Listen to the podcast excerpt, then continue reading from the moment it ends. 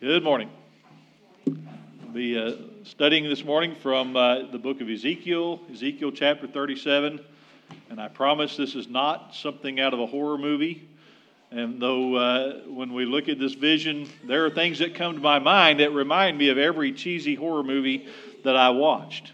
One in particular where this skeleton comes up out of the grave and, and the... Uh, Muscles just kind of form back on it, and then skin comes back over it, and it gives a wicked smile and says, "I live again." Anyway, it's not anything like that, so nothing to be afraid of. And so uh, turn with me to Ezekiel chapter thirty-seven, beginning there in verse one, uh, down through verse fourteen is where we're going to be studying. And so uh, before we get into the text, you know, Ezekiel is a prophet of God. Uh, sometimes, um, you know, different prophets have different things for which they are known, uh, such as uh, Jeremiah. He is known as the weeping prophet because of all the tears that he sheds uh, because of Israel's impending capture.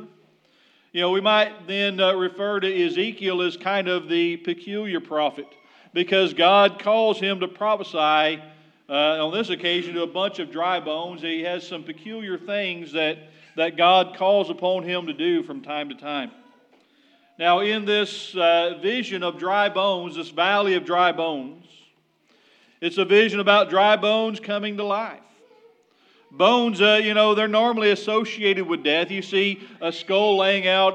You know, you go walk across a cow pasture and you see a, a, a cow skull laying out there, or a thigh bone, and And you, you, you look at it and you think, well, you know, something died here. Something is dead. And so we see that and we associate it with death. Uh, here uh, in this vision, we're also going to, hopefully when we're done, we'll associate that with the potential for life, at least uh, spiritually speaking. And so uh, the vision takes place here during the time that Judah had been carried away into Babylonian exile. It was a prophecy of the restoration of Judah to the land of Canaan. It was fulfilled in the days of Ezra and Nehemiah. And so as we uh, begin here, beginning in verse one, down to verse ten, we're going to just kind of observe the vision here, the vision of the valley of dry bones. Uh, it says there in verse one, "The hand of the Lord was upon me and carried me out in the spirit of the Lord, and set me down in the midst of the valley which was full of bones." And, and you know, I almost picture like, like a battlefield. And I've not been to a, a battlefield like this, but you know, they, uh, they've uncovered battlefields uh, like up in uh, uh, the Custer battlefield. And, and they find where the various people died, and they were just left to rot. Uh, and so uh, there's a lot of evidence. And so you kind of come into this valley and you see all of these bones there, and you think someone has lost a major battle, a battle uh, in which uh, we have been completely destroyed and defeated. And so that's kind of what uh, he sees here, this valley that is filled with bones like a great battlefield. And it says in verse two, "And caused me to pass by them round about, and behold, there were very, very many in the open valley, and lo, they were very dry. And he said unto me, Son of man, can these bones live?" So notice, he sees this vision of dry bones in the midst of a valley. Uh, they were very dry bones. Uh, these weren't dead uh, recently. You know, you can tell the difference between a bone that is, you know, from a skeleton or something that has not been dead for very long. There's still flesh attached to it. Uh, whereas uh, you see, again, you go walking across a cow pasture, you find an old dried, rotten, you know, dried out thigh bone of a cow. Uh, it's it's been dead a very long time, and so uh, they've been exposed to the atmosphere for a long time, and so uh, these bones were dry. They had been dead for a long time, and so the Lord asked Ezekiel a question in verse three, uh, and it seems to be an impossibility. He says unto me, "Son of man, can these bones live?" And Jer- or Ezekiel answered, "O Lord God, thou knowest." Uh, there was no way for Ezekiel to know. He says, "You know, Lord," uh, that God alone knows the answer. Humanly speaking, it was not possible. It's not possible to resurrect a, a pile of dead bones. Uh, but Ezekiel answers by saying that God knows, because Ezekiel, as a prophet, he, he, he knows that God has the power to do things. And so uh, he's used to the prophecies that he has received, and God has asked him other questions like this. And so he, he says, Lord, you know. And in verse four, he is given a command to prophesy. He says, again, he said unto me, prophesy unto these bones, and say unto them, O ye dry bones, hear the word of the Lord. Again, a, a, a skeleton, a dead body, is not going to be able to hear. Uh, and so it's a very strange thing to be told to speak to these bones, to speak, to speak the word of the Lord to some dead bones, to hear the word of the Lord. It seems like a useless task. But in verses five and six, thus saith the Lord God, unto these bones. So God has a message to these dead bones. Behold, I will cause breath to enter into you, and ye shall live. And I will lay sinews upon you, and will bring flesh upon you, and cover you with skin, and put breath in you, and ye shall live, and ye shall know that I am the Lord. And so here's the prophecy, prophecy that they will uh, again become flesh and blood, that they will again uh, receive the breath of life, and they will again be returned unto their land. And so he would bring their bones together in their natural order, would put flesh upon them. He would put breath in them so that they would be alive. You know, when God created Adam from the dust of the ground, he was not alive until God breathed into his nostrils. In Genesis chapter two and verse seven, uh, it says, the Lord God breathed into his nostrils, and uh, man became a living soul. And so until God breathed into him the breath of life, he was a dead man. He was not a living man. These bones, when they have the flesh upon them, they're still not living until the breath of God is in them. And then he says, then ye shall know that I am the Lord.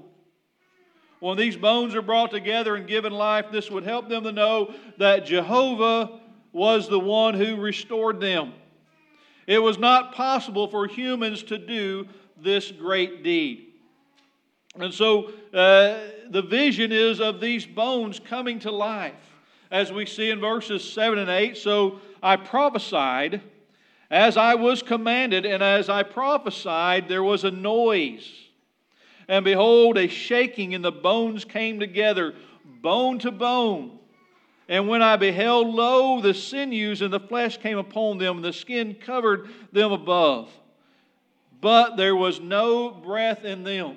And so he preaches to the bones, and he hears this great noise, this wind, and these bones rattle together, and they They, uh, they come up as a skeleton. They stand there, and the, the, the skin and muscle tissue forms over them. Yet they were not alive. They were not yet alive.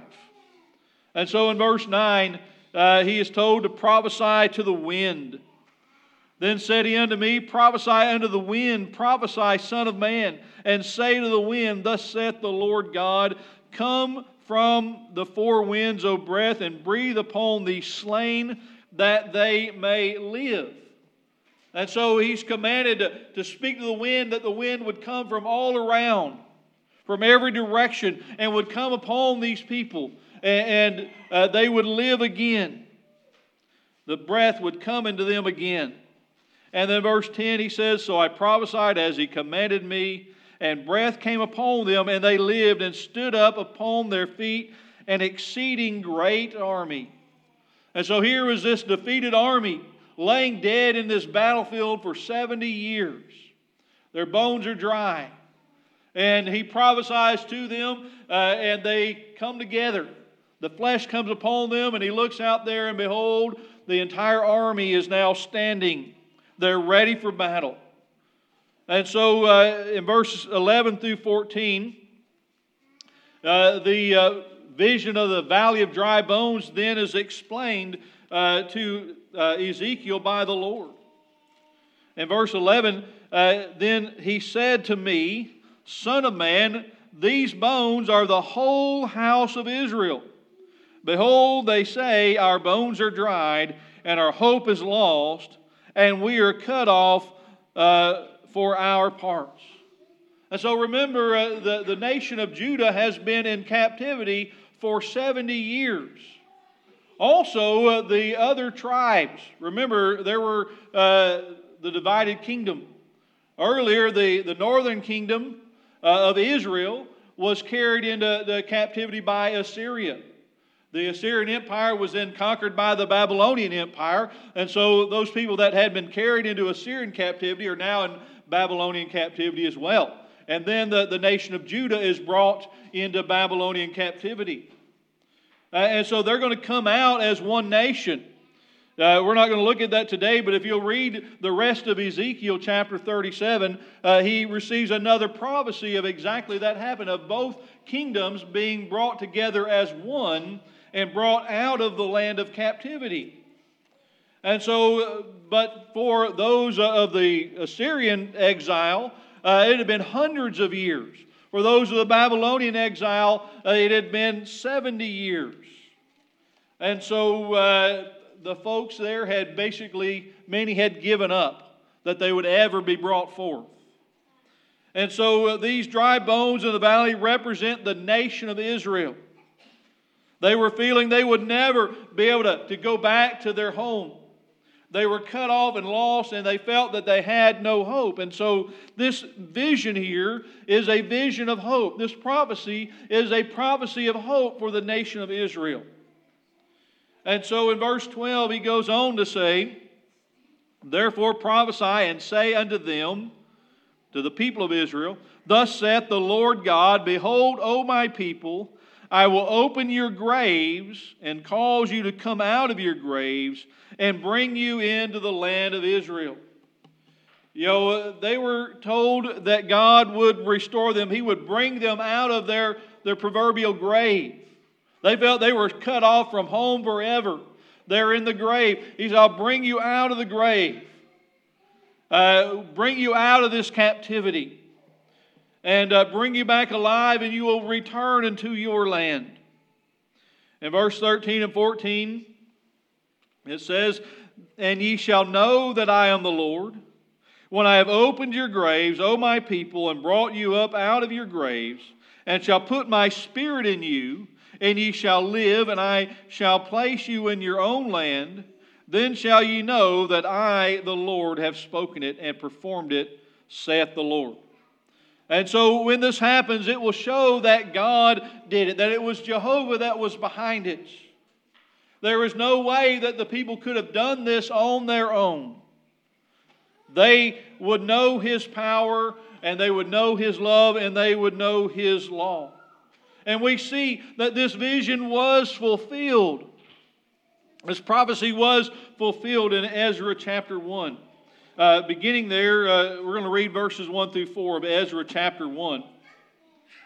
It says, "Now in the first year of Cyrus, the king of Persia," remember the Babylonian Empire uh, was later conquered by the Persian Empire, and the Persian emperor, uh, Cyrus, who had been prophesied by name by the prophet Isaiah, would release the people to go back into their own land. And so notice, in the first year of Cyrus, the king of Persia, the word of the Lord by the mouth of Jeremiah might be filled. filled sorry, not Isaiah, Isaiah, Jeremiah. I should have just read the verse. Uh, by the mouth of Jeremiah might be fulfilled.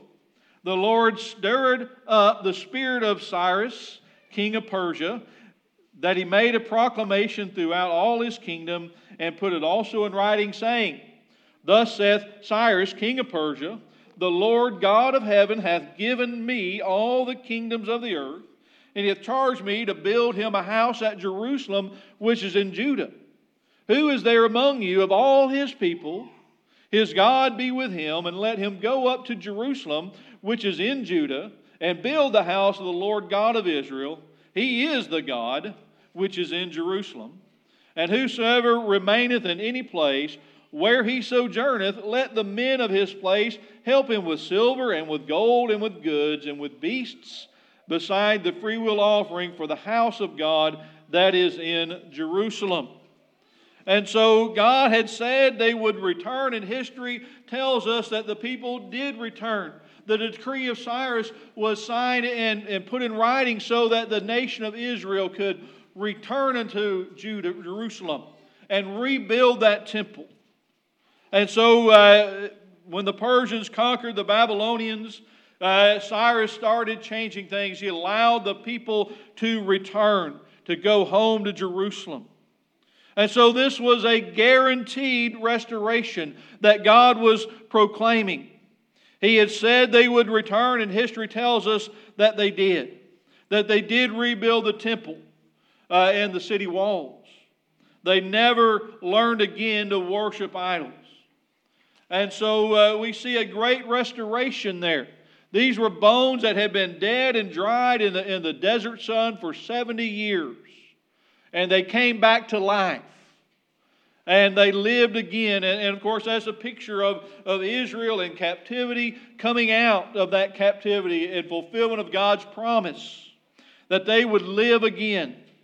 And so what a great vision this was. What a great prophecy this was for the, the nation of Israel. But what about us today? What does this vision of the valley of dry bones, what does it mean for us today? It's not a promise, or it's not a, a direct uh, fulfillment in our day. It has nothing to do, you know, its direct fulfillment took place uh, in, uh, you know, the fourth century B C. And so it doesn't apply to us directly. But there are some lessons that we can take from this. Uh, you know, you know, there are times, spiritually sometimes, when we may see ourselves as scorched and dry bones in a valley. We may think that we are so far gone that we cannot be restored. You know, maybe because of sin. You know, sin takes us and it leaves us in a, a, scorched, uh, a, a scorched bones in the valley, a skeleton. You know, the saying is true. Sin takes a person farther than they meant to go, will cost them more than they meant to pay, and will keep them longer than they meant to stay. You know, sin robs our hearts and our lives of good things and replaces it with ruin and destruction. It leaves us pondering about what might have been. And so we think about sin and what it does to us. It leaves us spiritually dead. Uh, so dead that we cannot be revived except by the power of God. Just like those skeletons could not be revived except by the power of God. And so if you are outside of Christ today, and uh, this is a picture of you, of your state, this valley of dry bones. There is no life. There is no hope. There is no promise. There is no future without God. In Ephesians chapter two, verses twelve and thirteen, it says that at that time ye were without Christ, Uh, being aliens from the commonwealth of Israel. He's talking to a, a group of Gentiles. He's writing to Gentile Christians. In their past, they didn't have Christ. They were not part of Israel. And strangers from the covenants of promise, having no hope, and without God in the world. But now, in Christ Jesus, ye who were sometimes afar off are made nigh by the blood of Christ. And so here, uh, even in sin, it leaves us dead. It leaves us dried out as a scorched and dried out skeleton in the desert. But through the power of God, we can be revived. Through the blood of Jesus Christ, we can be restored to life once more, spiritually speaking. And so sin uh, takes us away. Uh, it may leave us uh, spiritually as dry bones in a valley. You know, other times we may find ourselves as dry bones in a valley in our own personal spiritual lives. We may uh, be depressed. We may uh, just feel like the world has overcome us. You know, uh, it may be that we're just not doing the things spiritually that we, we know we ought to do. You know, uh, David found himself in a similar situation in Psalms fifty-one. In Psalms fifty-one, uh, beginning with verse eight. Wait a minute. Thought I had those verses on there. All right. Uh, turn to Psalm fifty-one then. Psalm fifty-one, beginning in verse eight. David, of course, he's writing this psalm in repentance for the sin that he committed uh, with Bathsheba. And he says, "Make me to hear joy and gladness, that the bones which thou hast broken may rejoice. Hide thy face from my sins, and blot out all mine iniquities. Create in me a clean heart, O God, and renew a right spirit within me. Cast me not away from thy presence, and take not thy Holy Spirit from me. Restore unto me the joy of thy salvation, and uphold me with thy free spirits." You know, sometimes we just become depressed, spiritually speaking. It may be because we uh, uh, aren't reading our Bibles and studying our, our word, the Word of God as we ought to. You know, we know we ought to read our Bibles, but we do it occasionally, but only because we think we're supposed to. We find Bible study to be more a, jo- a chore than a joy. It may be that we come to worship, that we uh, we know our heart is just not in it. We sing, we pray, we study, but we're just going through the motions. We don't have the desire. It may be that our prayers have grown cold. If we pray, it's because we feel guilt from a particular sin, or we're about to eat. Our faith is weak, and, and, and so we may feel like praying is useless.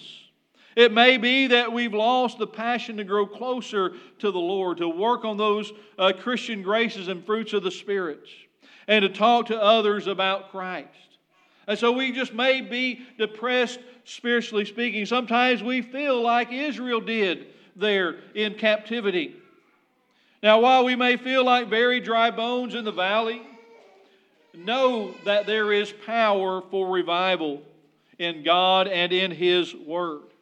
If we want revival, we want a rekindling of our faith and our devotion and, and the joy of our salvation, as David cried out for, we must frankly recognize the dryness of our bones. We must recognize the need, first of all, the, re, the need for revival. Remember the spirit of the faithful remnant in Babylon. They are depressed. They, they think there is no way to be restored. They were a broken people led into captivity. Uh, you know, they were a proud people when they went into captivity, but they came out a people seeing their need for the Lord. And that's really why they were carried into captivity. They were proud. They didn't think they needed God. And they learned in captivity. They learned of their great need. It's one of the, the great paradoxes of godliness. If we want to live with a passion for God, a passion for spiritual things, and a passion for serving God, we have to learn to mourn. You know, that's where Jesus begins His great Sermon on the Mount. In Matthew chapter five, beginning in verse three, He said, "Blessed are the poor in spirit, for theirs is the kingdom of heaven." You know, we're not poor in spirit until we recognize our need. "Blessed are they that mourn, for they shall be comforted."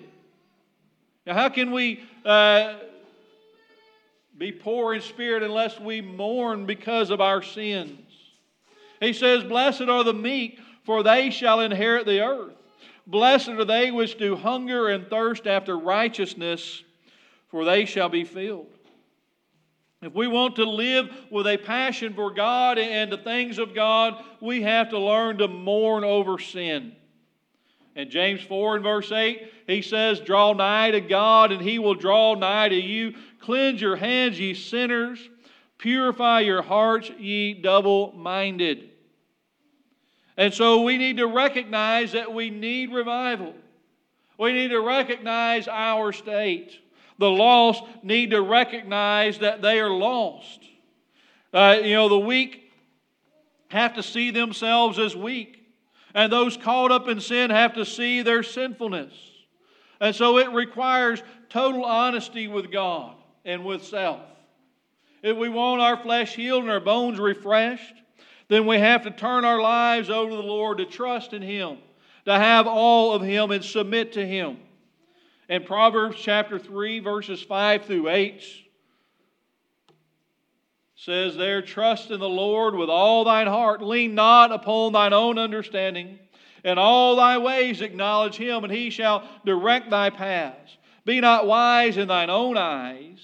Fear the Lord and depart from evil. It shall be health to thy navel and marrow to thy bones. You know, when we find ourselves down in the valley of scorched and dried bones, we need to ask ourselves, can these bones live again? Is there some way that we can be restored? And yes, If we they can, if we will let God's word rekindle the fire. And Psalms thirty-seven, or Psalms nineteen, verse seven, says, the law of the Lord is perfect, converting the soul. Uh, that, the word there translated converting also could carry the idea of revival. And so the English Standard Version uh, uses reviving the soul. Uh, the testimony of the Lord is sure, making wise the simple. And so the Word of God can re- rekindle the fire that we have for serving God. In Psalms one nineteen, verses forty-nine and fifty, it says there, remember the words unto thy servants, upon which thou hast caused me to hope. This is my comfort and my affliction, for thy word hath quickened me. God's word, he says, hath made me alive again.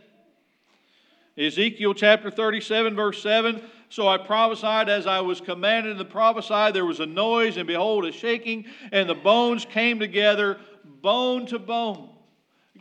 God's word has the power to revive us again.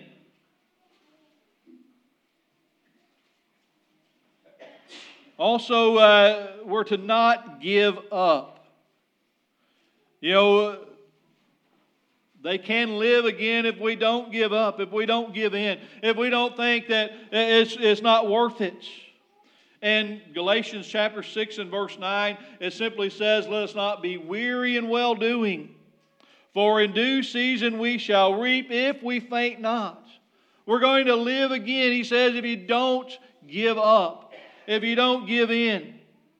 Uh, Second Thessalonians three thirteen, but ye brethren, be ye not Be not weary in well-doing. And so if we don't give up, there is great power uh, to be restored. The power is in God. You know, Ezekiel was told to prophesy the word of God, and when he did, the bones came to life. Ezekiel did not raise the people from the dead. That was God's work. Ezekiel spoke, but the power was in the word of God. If Ezekiel had refused to say anything, these bones uh, would still be there. God's word has the power to change things. And preachers are to preach the, the, the word because it is the power of God unto salvation. It is a, a living thing. The word of God is a living thing. It is the power of God unto salvation. Romans one sixteen says, I am not ashamed of the gospel of Christ, for it is the power of God unto salvation to everyone that believeth, to the Jew first and also to the Greek. And Hebrews four and verse twelve, for the word of God is quick and powerful and sharper than any two-edged sword, dividing, piercing uh, to the dividing asunder of soul and spirit, is a, and of the joints and marrows, it is a discerner of the thoughts and intents of the heart. And so the Word of God is powerful, it is active, it is alive. You know, preaching the gospel and responding to the gospel is the only way in order to have that spiritual life once again. You know, uh, the preaching of the Word of God is not foolish as the world thinks it. You know, First Corinthians one verse twenty-one uh, it says, for after that in the wisdom of God, the world by wisdom knew not God. It pleased God by the foolishness of preaching to save them that are lost. You know, the world thinks it's foolish, but God knows better. You know, God's word also, uh, we need to trust it will accomplish His purpose. And Isaiah fifty-five, beginning in verse nine, down to verse eleven, it says, for as the heavens are higher than the earth, so are my ways higher than your ways, and my thoughts than your thoughts. For as the rain cometh down and the snow from heaven, and returneth not thither, but watereth the earth, and maketh it bring forth and bud, that it may give seed to the sower and bread to the eater. So shall my word be that goeth forth out of my mouth. It shall not return unto me void. It shall accomplish that which I please, and it shall prosper in the thing whereto I sent it. And so there is power in the Word. The power is in God. The power is in God's Word to restore us spiritually, to revive us again spiritually. You know, there may be times in our life when we feel we're in a hopeless situation. Just like the people uh, felt in captivity in Babylon, we may be like those dry bones. But God can help us to be revived and brought back to life, spiritually speaking. God's Word has the power to move people, to motivate them to do His will. You know, in the life of our congregation, you know, there may be times we feel like, you know, we are a, a dry and scorched bones in a valley. We may feel as if we are a dead or a dying church. The numbers of the board sometimes may seem to indicate that. But notice uh, Revelation chapter three and verses one through six. You know, here uh, oftentimes we think about the church of Sardis. You know, we call it the, the living dead church. But notice the words of comfort, the words of encouragement that our Lord gives to this church. It says, unto the angel of the church in Sardis write, these things saith he that hath um, the seven spirits of God and the seven stars. I know thy works, that thou hast a name, that thou livest, and art dead. Be watchful and strengthen the things which remain that are ready to die, for I have not found thy works perfect before God. Remember therefore how thou hast received and heard, and hold fast and repent. If therefore thou shalt not watch, I will come on thee as a thief, and thou shalt not know what hour I will come upon thee. Thou hast a few names, even in Sardis, which have not defiled their garments, and they shall walk with me in white, for they are worthy.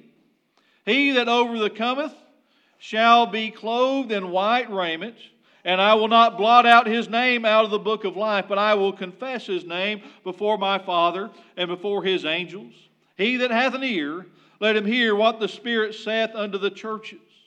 Even though uh, we may be spiritually dead as individuals, God can revive us uh, spiritually through His Word. And we can overcome all the things of the world, and we can walk with Him in white raiment. But only if we become a child of God. Only if we put on Christ in baptism, have our sins washed away in the waters of baptism, be added unto His church. Uh, then and only then can we be guaranteed uh, of our salvation. Only then can we walk with Him in white. If you're here today and you have not obeyed the gospel of Jesus Christ, if you're here today uh, as one who has but hasn't been living faithful, you also you need to repent and to come back. If you're subject to the invitation this morning, let us know by coming forward as together we stand and as we sing.